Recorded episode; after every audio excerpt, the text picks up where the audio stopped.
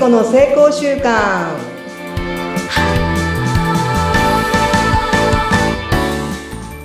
皆さんこんにちは。健康習慣コーチを改めエンパワーメントコーチとして再出発しております。加藤聖子です。本日もどうぞよろしくお願いします。はい、よろしくお願いいたします。お相手はフリーアナウンサー、うなみいくよです。え、聖子さん、健康習慣コーチを改め、何ですか？エンエンパワーメントコーチと名前を変えましたあ、すごい、すごい。どうしたんですか？どうしたんですか？どういう意味ですかそれ？なんかやっぱりね健康習慣っていうと健康であらねばならないみたいなね私自身もなんかずっと健康であらねばならないっていうのが少し気になっていたんですね。うん。そして少しなんかクライアントさんからそのことを言われたときに、やっぱり自分も病気をするし、あの、病むこともあるんですよね、やっぱり。あの、うんスーパーマンでもないし、ロボットもでもないので、うんそれをどう、こう、エンパワーメント、その変えていくか、自発的に、その行動を変化させるかっていうのが私の本来のコーチングの目的なので、うん。名前を改め、エンパワーメントコーチとして再出発をしておる7月でございます。なるほど。そっか。聖子さんそうでしたね。なんか先月、前回お会いした時は、ズームでお会いした時は、ちょっと体調崩した、されている時期があって、そこからこう一つ、一山、二山越えて生まれ変わり、エンパワーメントコーチとして。はい。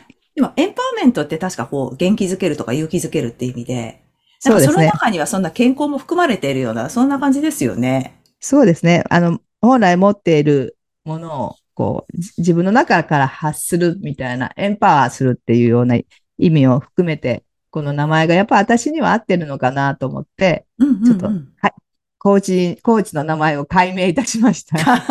肩書きが大きく変わりました。はいパチパチパチ。パチパチパチパチパチパチ。いや、もともとエンパワーの人ですから。そうですねエンパワーメントの人ですから。ぴったりだと思いも、ます。そうですね。これも病気を通して気づかせてもらったので、やっぱり病気って、ただ、なんか、患って終わりじゃなくて、よりその自分に、こう、力をくれたり、自分のなんか気づかなかったものに気づかせてもらうっていうのが病気だったりするのかなって感じてます。うん。なんか前はね、がん、乳がんも経験されていますので、また違った、またこう、その時よりはだってもう何年前かだからこうレベルアップして5年前でする。ねねはいレベルアップしてて、またそういう時が来て、学ぶ時期が来て、またそこから抜けて、また高みに登っていった。そんな感じですかね。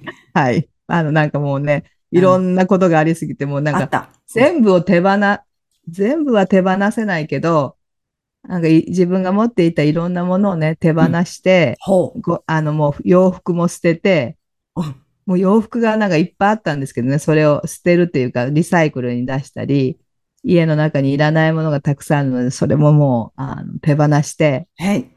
もうすっきりして、朝を迎え、うん夜は一日終わったらそれで終了。この一日を終わるっていうことを毎日今大事にしてます。ああ、素敵ですね。だって、今までそれこそ聖子さんって、こう、あちこち呼ばれて飛び回っていたから、あんまり長い時間、こう、家に滞在することももしかしたらなかったんじゃないかなと思うんですけど、病気だともうしっかり家にいないといけないですもんね。家にどっぷりいて、うん。本当にいろんなあのうん、社会の仕組みを使わせてもらって、元気だったらわからないこともたくさん理解できたし、あの、その、体が動かないことのサポートがこんなにいるんだなっていうことも分かったんで、うんやっぱりね、いろんな体験するっていいなと思ってます。あ、すごい。そう捉えるって素イ敵エーイ ですよね。はいうんで、そんな中で今日お話ししようって思っているのが、感情がやっぱり一番揺れ動くんですよ、病気すると。うん。で、感情を使って楽しむ習慣をなんかつけたらいいんじゃないかなって、クライアントさんとも話してね、思うことがあるんですけど、やっぱりこう不安とか恐怖とか怒りとか悲しみみたいなとこに、やっぱりどっぷり、なんかそこにこう入り込む感じ？で、その悲しんだり怒ったり不安になったり、そういうものはネガティブな感情で、なんかポジティブの明るいとか楽しいっていう、そっちに行かなきゃいけないみたいな、うん。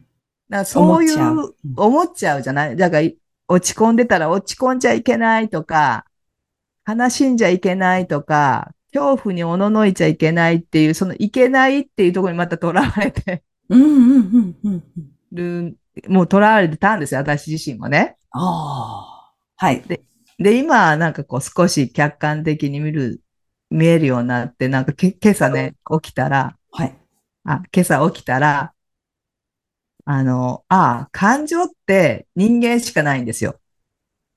あ、そうなんですね。うん動物にはないです。ないです、ないです。。うんあるか、日本人、あの人間だけに与えられたものなんで、じゃあ、これを楽しんだらいいんじゃない？みたいな。うんうんうんうん。悲しみも楽しみ、喜びも楽しみ、なんかそれがあることに感謝。なるほど。あなんかこう、苦しくなかった。私今回いろいろ気づけなかったから。それは、まあ、具体的にはちょっとここでは言えないけど、いろいろ感じることがあったってことですね。もういっぱいありました。もうあのうん、あの、咳出て耳が聞こえなくなって、そ咳すぎて背中がいもう、あうん痛くなって、う。うんうんうん。で、眠れないとか、もういろんなか、なんかこう、苦しみとか悲しみ、それによる恐怖ですよね。うんうんうんそれがなんかもう、エンドレスに回るみたいな。うんそんな、そんな辛かったんだ。そんな辛い日々が何日も何日も続いてたなんて、つゆ知らず。近くにいれば、聖子さん元気ですか？とか、トントンとかいけるんだけどね。で、夜中にうん一回倒れて、そうだったんですね。トイレに行って、部屋に帰った時に、うん。もうあの、目の前真っ暗になって倒れたんですよ。うん。で、まあでも目が覚めた、あ、目か意識はすぐ戻ったんだけど、その時の恐怖？あ、このまま死んだらやばい。とかさ、あの、その時ってこう、俯瞰してなんか自分で、私、このまま大丈夫かしらとかっていう冷静な気持ちって出てくるんですか？なんかね、ふえっ、とね、体はちゃんとしとかなきゃって、おここで倒れたらダメだって体は思うんだけど、意識がなくなるからさ、こう体と意識が離れちゃって、うん。それすごく怖かったんですよ。いや、怖そう、それ。それ怖いと思う。そんな、その時があるんですね、人って。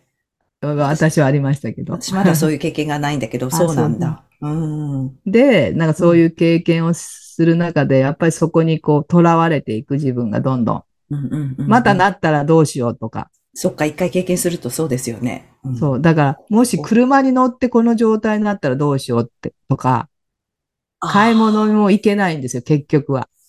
うんうん。そっか。じゃあうん本当に家だったんだね。家の中で、こう一人で。で、みんなも、その、病気だってのを知ってくれてるから、あの、様子見に行こうかとかなんか持って行こうかって言うんですけど、髪の毛風呂に入ってないし、山んばのような状態で、そうだったんだ。そう。で、お家もその、咳、もう寝て、ね、寝込んでるから、なんかぐちゃぐちゃで、もう人に入ってもらえるような状況じゃないよね、と思うと、そっか。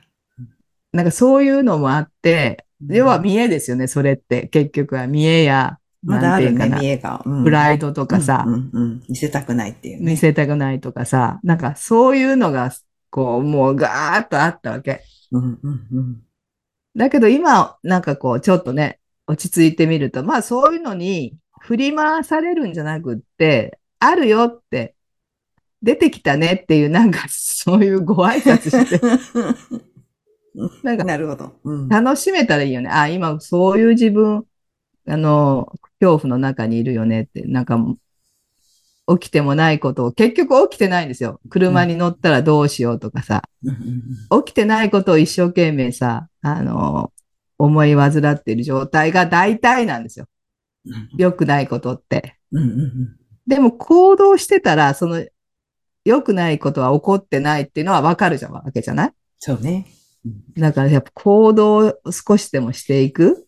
うんそして、その、えっと、妄想や幻想の中から自分を、こう、救い出すみたいな感じ？うんうんうんうんうんなんかそういうことを、こう、感情を見ながらやっていくと、なんか今ここ、そうね。うん、そこに立ち返るなと思って、あまりにもその悲しみとか怒りのとこに居続けないトレーニングっていうのはいるなっていうのを感じましたね。うん。それ、すごくよくわかりますね。ハマろうと思えばいくらでもハマれちゃうから、だから、私は結構なんかその本当に落ち込んだ時ってこうずっと家の片隅でこう膝を抱えてブルブルしていた時期も 過去あったんですよ。そういう時もあって。でもいいこと考えられないんですよ、そういう時って。そうそうそうそう。でもその時は幸いまだ健康的にはまだ大丈夫だったんでうんうんうん、ちょっと一歩外を出るとか、うん。で行って気分転換する、お茶しに行くとか、うん。友達に声かけてみるとかができたんですけど、いいね。体が病気になっちゃうとね、動けないとかになっちゃうときついですよね、それこそ。ダブルでね、来るからね。うんそう。でもまあ、そのなんだろう、無理して否定しない。その、ちょ、うんちょっと、ちょっと元気になった時に、あ、私今こういう状態だったから、それうをん嫌がるんじゃなくて、受け入れようみたいな。うんうん今落ちてるんだね、私とうか、悲しいんだねとかって言えたら一番いいですよね、確かに、ね。そうそうそうそう。で落ち、なんか落ちきるとかさ、見、見切るみたいな感じ？うんうんうんうん。そして、あの、こ行動に一歩でも前にねうん、これが、これでいいんだなって思って、こういう状況もいいんだなって、もう落ち込んでいいんだなって、思いっきり怒っていいんだな。でもそのままじゃなくって、じゃあ次何するかっていう次のとこに行けると抜けられるのかなって感じがしますね、今回のことは本当に。ああ、そっか、体験談。まさに。うん、本当ですね。もう否定せず、そそういう状態よ、私、みたいに、こう、そうそう引いた目で見られると一番強いかもしれないですね。だからねかん、ね、感情を使って、この体験だからな、全部。あ、こういうのが苦しいんだなとか、こういうのが嫌なんだなとかうん、こういうのが嬉しいんだなとかね。こういうのを期待してたんだなとかさ。それをなんか味わい、味わい切るみたいな感じかな。使うっていうのは味わい切るかな。味わい切る。その感情、すべてを味わい切る。ううんんうん否定せず、味わう。うんそうそう。ねそういう習慣を変えていけばいいんかなと思うんです。やっぱりみんなその、なんていうかな、もう悲しみに行く習慣がすごいからさ、うんうんうんうんお怒り、怒る習慣がすごいっていうか、思い通りにならずに、あ基本的にはなんか感じるのはね、思い通りにならないから怒ったり悲しんだり、大外れで、うんなんか落ち込むじゃない？そうね。それを手放せばいいんだなと。思い通りにしようっていうのが大きな大ま大間違い。そうだね。ならないのが普通って分かればね。そうだよね。そういう、なんか無理、でしょ？みたいな。そう、達観できればいいなっていつも思います、私もそれは。そうそうそううん期待してたから悲しかったんだ、私。だから怒ってんだっていう、ね。そうそうそうそう、そんな感じ。だってうん、うん相手は変えられないじゃん。相手だって相手の世界があるけど、ほとんどの人が相手を、まあ、私たちそうだよね。こうしてほしいって思って期待してお願いしたら断られて落ち込むわけじゃない？うんでも相手は相手の事情があるし、相手は相手の人生があるのになんかそこまでコントロールしようとする自分に気づけば、めちゃめちゃここはなんかこう変えられる習慣がつくんじゃないかなと思う。本当ですね。そう、本当にそう思いますけど、なかなかですけどは、でもそうあるといいなっていつも思います。そあ、なんかまたイライラしてたんだ、私。あ、そっか、重重くてこうして欲しかったけどできなかったからイライラしてるんだってね。そうそうそうそうね本当ですよね。そこ、そこだけなんじゃないかなと思うんですよ、人間関係。確かに。自分がなんかどうにかなるとかどうにかしてくれるっていうなんか期待はやめようみたいなね。期待しない。なんかどっかで聞いたことあるけど。ある？うんあるある。うん期待しないっていうとこが、その感情を、まあ、使って楽しめる部分なのかなって思うんで、あの、皆さんもぜひ、あの、お願いはするけど、その通りにはならないって前提で話すといいかもしれない。そうですね。うん、これを肝に私も命じて、ね習慣にしようかなと思っています。新たな習慣。そうですね。私も今一度ちょっと自分に落とし込みたいと思います。うんでもカッと来ちゃうんですよ。カッと来てパーって言っちゃうんですよ。そうそう抑えれれば一番いいんでな。そうそうそうそうあれねあの、やっぱりね、脳の回路がもうそういう癖になってるからね。その回路が太いからね。そこをやっぱり習慣で変えていきたいよね。はい、本当です。ぐっと、ほら、うんよくあの、怒りも6秒待てとか言うじゃないですか。そうそう、言う言う言う言う言うなんかそんな感じなんだろうなって。うんうん。でも今日また聞いたんでね、ちょっとそこは意識していきたいですね。ありがとうございます。はい、まあ感情も楽しんで使っていきましょうという、はい。そんな感じでございます。はーい。はい。そうですね。ありがとうございます、聖子さん。はい。今週も聞いてくださりありがとうございます。ありがとうございます。簡単簡単やってみよう。簡単簡単行ってみよう。ではまた来週です。